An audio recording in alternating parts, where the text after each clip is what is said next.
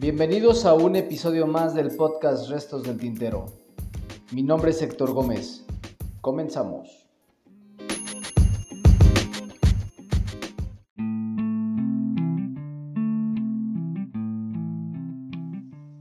¿Qué tal amigos? ¿Cómo están? Es un placer saludarlos y estar nuevamente con ustedes. Les agradezco el tiempo que se han tomado para escuchar los episodios anteriores de este podcast denominado Restos del Tintero. Para mí es un honor que ustedes se hayan dado la molestia para poder escuchar lo que anteriormente ya se ha grabado. En el episodio de esta semana quiero tocar el tema referente a las relaciones humanas. Las relaciones humanas como una necesidad de todos los individuos. Nosotros como seres humanos mantenemos contacto día con día con las personas que están a nuestro alrededor. Ya el filósofo Aristóteles en algún momento de su vida dijo que el ser humano es un ser social por naturaleza. Nosotros desde que nos levantamos, desde el amanecer, eh, mantenemos contacto con alguien, hasta que anochece o hasta que nos acostamos a dormir. Si usted es casado, a lo mejor cuando se despierta le da el saludo de buenos días a su esposa o a sus hijos. Cuando se acuesta a dormir pasa lo mismo con el saludo de buenas noches. Si usted es soltero y vive en casa de sus padres o sus hermanos, también con ellos interactúa. Si usted vive solo, al momento de salir a la calle se topa con alguien y mantiene el contacto. En estos contactos que mantenemos con las demás personas pueden ser contactos positivos o pueden ser contactos negativos. El contacto positivo va a ser aquel que nos va a nutrir.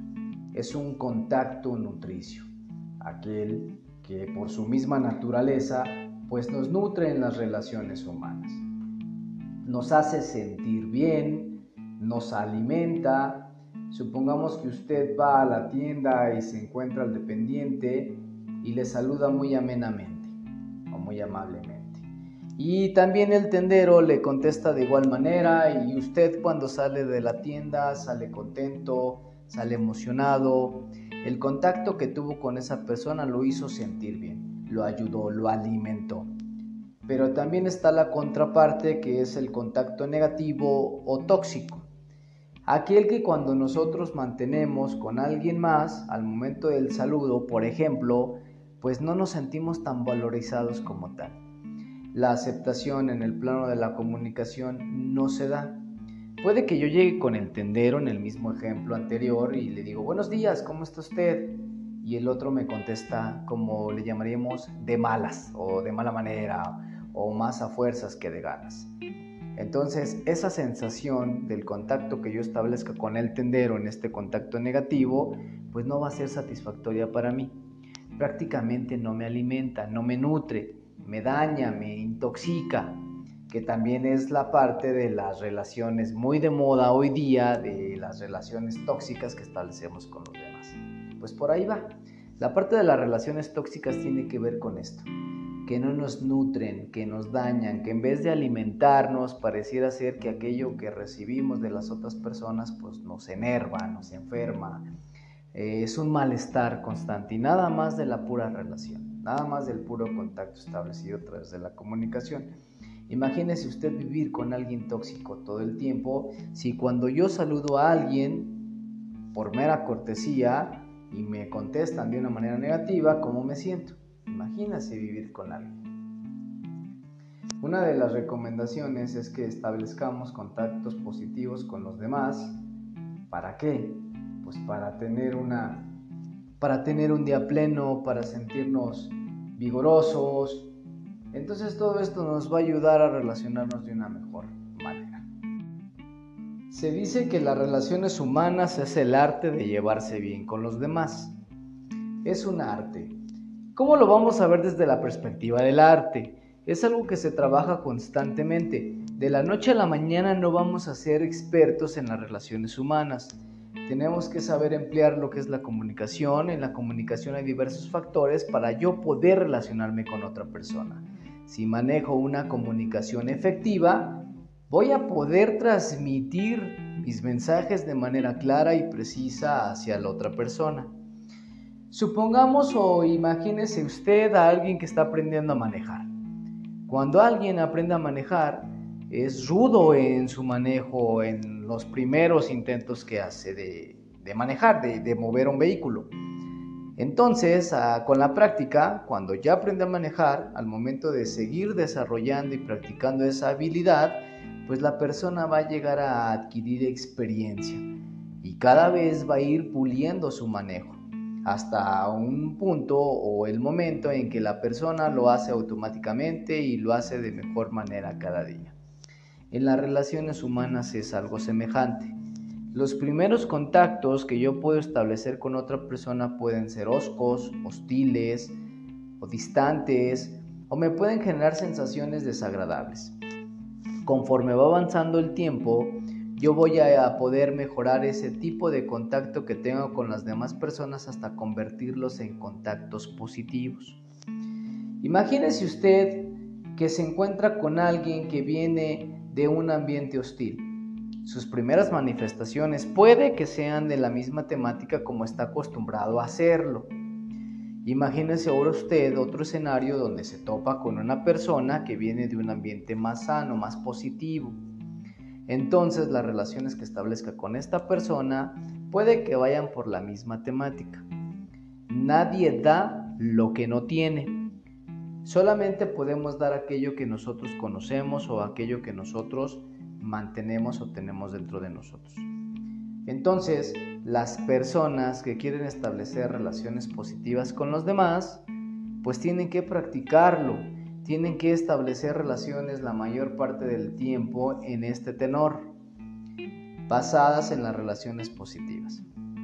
De la noche a la mañana no va a ser tan sencillo, repito, tenemos que trabajarlo todo el tiempo para que se puedan establecer contactos positivos o contactos sanos con los demás. De ahí la parte que sea un arte, es algo que tenemos que ir trabajando hasta pulir la técnica de la relación humana o de la relación con los demás. Cuando hay confianza entre los miembros o entre las personas que se relacionan, es más complicado que se pueda pulir esta parte de las relaciones positivas. Me pregunto por qué.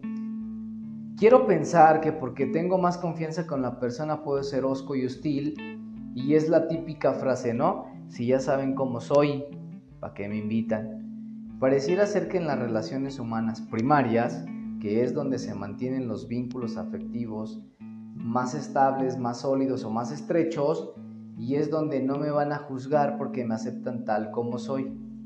En cambio, en las relaciones humanas secundarias, que parte de la necesidad tanto mía como de la otra persona, entonces ahí es cuando puede que yo vaya limitando mi conducta o mi accionar hacia las demás personas para no poder ofenderlo en el trato, que no sea un trato hostil, porque si no en automático la relación puede que se fracture o puede que termine antes de haber comenzado. Las relaciones humanas son un tanto delicadas, claro que sí, porque se mezclan emociones, se mezclan estados afectivos, y eso es lo que en ocasiones impide que la relación sea positiva o se vaya por un cauce de esta magnitud. Eh, cuando yo ya mezclo emociones o sentimientos, ya estoy metiendo la cuestión subjetiva desde la persona que se dirige a alguien más. También cabe aclarar que todo aquello que se vive día con día se interpreta. Se dice que no hay hechos sino interpretaciones. No se habla del hecho como tal, casi siempre las interpretaciones que se llegan a dar de un hecho en específico, pues ya no son fieles al hecho como sucedió tal cual. Ya va a haber una modificación en el relato. Pues la comunicación y, el trato en las relaciones humanas es igual. Supongamos que yo voy por la calle, me encuentro un conocido, me volteé a ver pero no me saluda, entonces yo ya voy a hacer una interpretación de ello y la interpretación no va a ser fiel a lo que pasó. Ya voy a mezclar esa cuestión emocional y también aquí parte o puede que aparezca la victimización. Sartre, otro escritor, dice que somos semivíctimas y semicómplices, porque nosotros mismos participamos en la parte de la victimización y nosotros mismos participamos en hacer sentir víctima a la otra persona. Entonces estamos inmiscuidos en esta relación las relaciones humanas, tanto positivas como negativas, primarias y secundarias, parten de la perspectiva con que yo mire y codifique los mensajes que en su comunicación está dando la otra persona. En ocasiones llegamos a establecer contactos poco constructivos con las demás personas. Eh, ahorita hablaba de los que tengo más confianza, entonces regularmente con ellos es con quien me dirijo de una manera no tan constructiva, veámoslo de este sentido. A lo mejor mis gestos, mis ademanes, mis palabras pueden afectar directamente a la persona. Si tomamos en cuenta que el 93% de mi comunicación tiene que ver con el lenguaje no verbal y también en cómo digo las cosas, en la tonalidad, en los gestos que hago, cómo me expreso al momento de dirigirme con alguien más y solo el 7% de la comunicación es verbal. La mayoría de los seres humanos nos quedamos ciclados en ese 7% le prestamos mucha atención y mucha importancia a lo que se dice, pero no tanto a cómo se dice. La comunicación, si nos basamos en ello, el 93% nos va a indicar cómo se dice, qué gestos haces, cuáles son tus posturas, y eso es donde se encuentra concentrado la mayor intención de la comunicación. Si comenzáramos a practicar o meternos a ese 93% de la comunicación, nuestros mensajes podrían ser más claros, más precisos, más, más concretos y más nutricios. Pudiéramos construir una realidad diferente. Se dice, que la, se dice que la realidad se construye. La casa de ser es el lenguaje, ya lo dijo Martin Heidegger. Entonces, mientras yo me mueva mejor en el cúmulo de mi lenguaje, entonces yo voy a tener una mayor construcción, me voy a sentir más cómodo porque voy a saber cuáles son los rincones de esa casa en la cual yo habito. Eh, las relaciones humanas basadas en la comunicación nos van a ayudar a poder mantener contactos positivos, repito.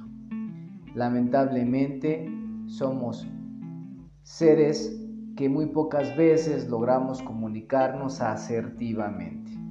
Nos movemos en la comunicación agresiva y en la comunicación pasiva, pero muy pocas veces llegamos a ser asertivos. También desde muy pequeños se nos ha enseñado que no podemos replicar o ir en contra de las órdenes establecidas y casi siempre estas órdenes establecidas, ¿quién las dictamina? La autoridad. Hagamos un recuento. Cuando nosotros éramos niños, nos recibíamos órdenes de papá, mamá. La mayoría de mexicanos vivimos en ambientes rígidos, autoritarios y muy estrictos. Entonces cuando mamá o papá daban una orden y nosotros queríamos replicar, una de las frases muy comunes era, se hacen así las cosas porque soy tu madre, porque soy tu padre. Y eso ya no te daba réplica. Tú ya no podías contestar porque ya te estaban limitando a la acción. Entonces tenías que hacerlo porque tenías que respetar la autoridad. Entonces así como vamos creciendo, ya traemos ese chip insertado y ya no podemos manifestar aquello que nosotros creemos o pensamos. Precisamente porque iríamos en contra de lo establecido. Y eso también puede que genere inseguridad. Y si a esto le agregamos las creencias negativas, las creencias positivas que llega a tener cada persona, también van a influir para podernos comunicar positivamente o negativamente con los demás seres. La comunicación es tan importante que gracias a ella yo puedo modificar la perspectiva que tenga de la realidad. Puedo crear una narrativa totalmente diferente a como me he venido contando las cosas. Entonces, si yo mantengo seguridad y confianza en mí, yo me puedo manifestar directamente con alguien cuando no estoy de acuerdo con una opinión. Tampoco voy a tratar de imponer mi punto de vista porque porque me voy a basar en el respeto. Puede que no esté de acuerdo con lo que el otro piense u opine. Sin embargo, lo voy a respetar. ¿Por qué? Porque es un punto de vista diferente al mío. Y qué maravilloso que pensemos diferentes porque así las relaciones humanas se alimentan día con día. Y eso es lo que nos ayuda a aprender constantemente. Las relaciones humanas son un mundo. La comunicación es maravillosa. Lo importante es comenzar a emplearla y ejercerla para que nuestros contactos sean positivos y nutricios día con día. Recuerde que no podemos estar sin sociabilizar. Somos seres sociales, necesitamos de los demás. En estas relaciones secundarias, donde yo dependo de alguien más para satisfacer una necesidad, pues me voy a ver constantemente necesitado de comunicarme con otra persona o relacionarme con ella. Es importante comenzar a establecer relaciones positivas, nutricias, que aquellas que me van a ayudar a lograr mis objetivos. Pero también yo voy a estar para apoyar en los objetivos de alguien más. Es algo con lo que podemos comenzar a trabajar día con día. En este segmento en este episodio del día de hoy vimos lo que son las relaciones humanas, los tipos de relaciones humanas y cómo nos alimentamos a través de ellas y también hablamos un poco de la comunicación. Esta es la primera parte de otro segmento que viene más adelante, tal vez la próxima semana, donde profundizaremos más en la comunicación y las relaciones humanas porque son indispensables para los sujetos que vivimos en sociedad. No podemos estar aislados y la base de las relaciones humanas es la comunicación. Y el éxito de la persona se puede decir que está en la calidad de relaciones humanas que establece día con día.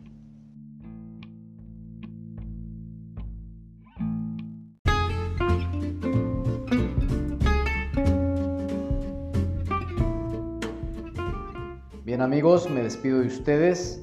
Este fue un episodio más del podcast Restos del Tintero. Nos escuchamos la próxima semana.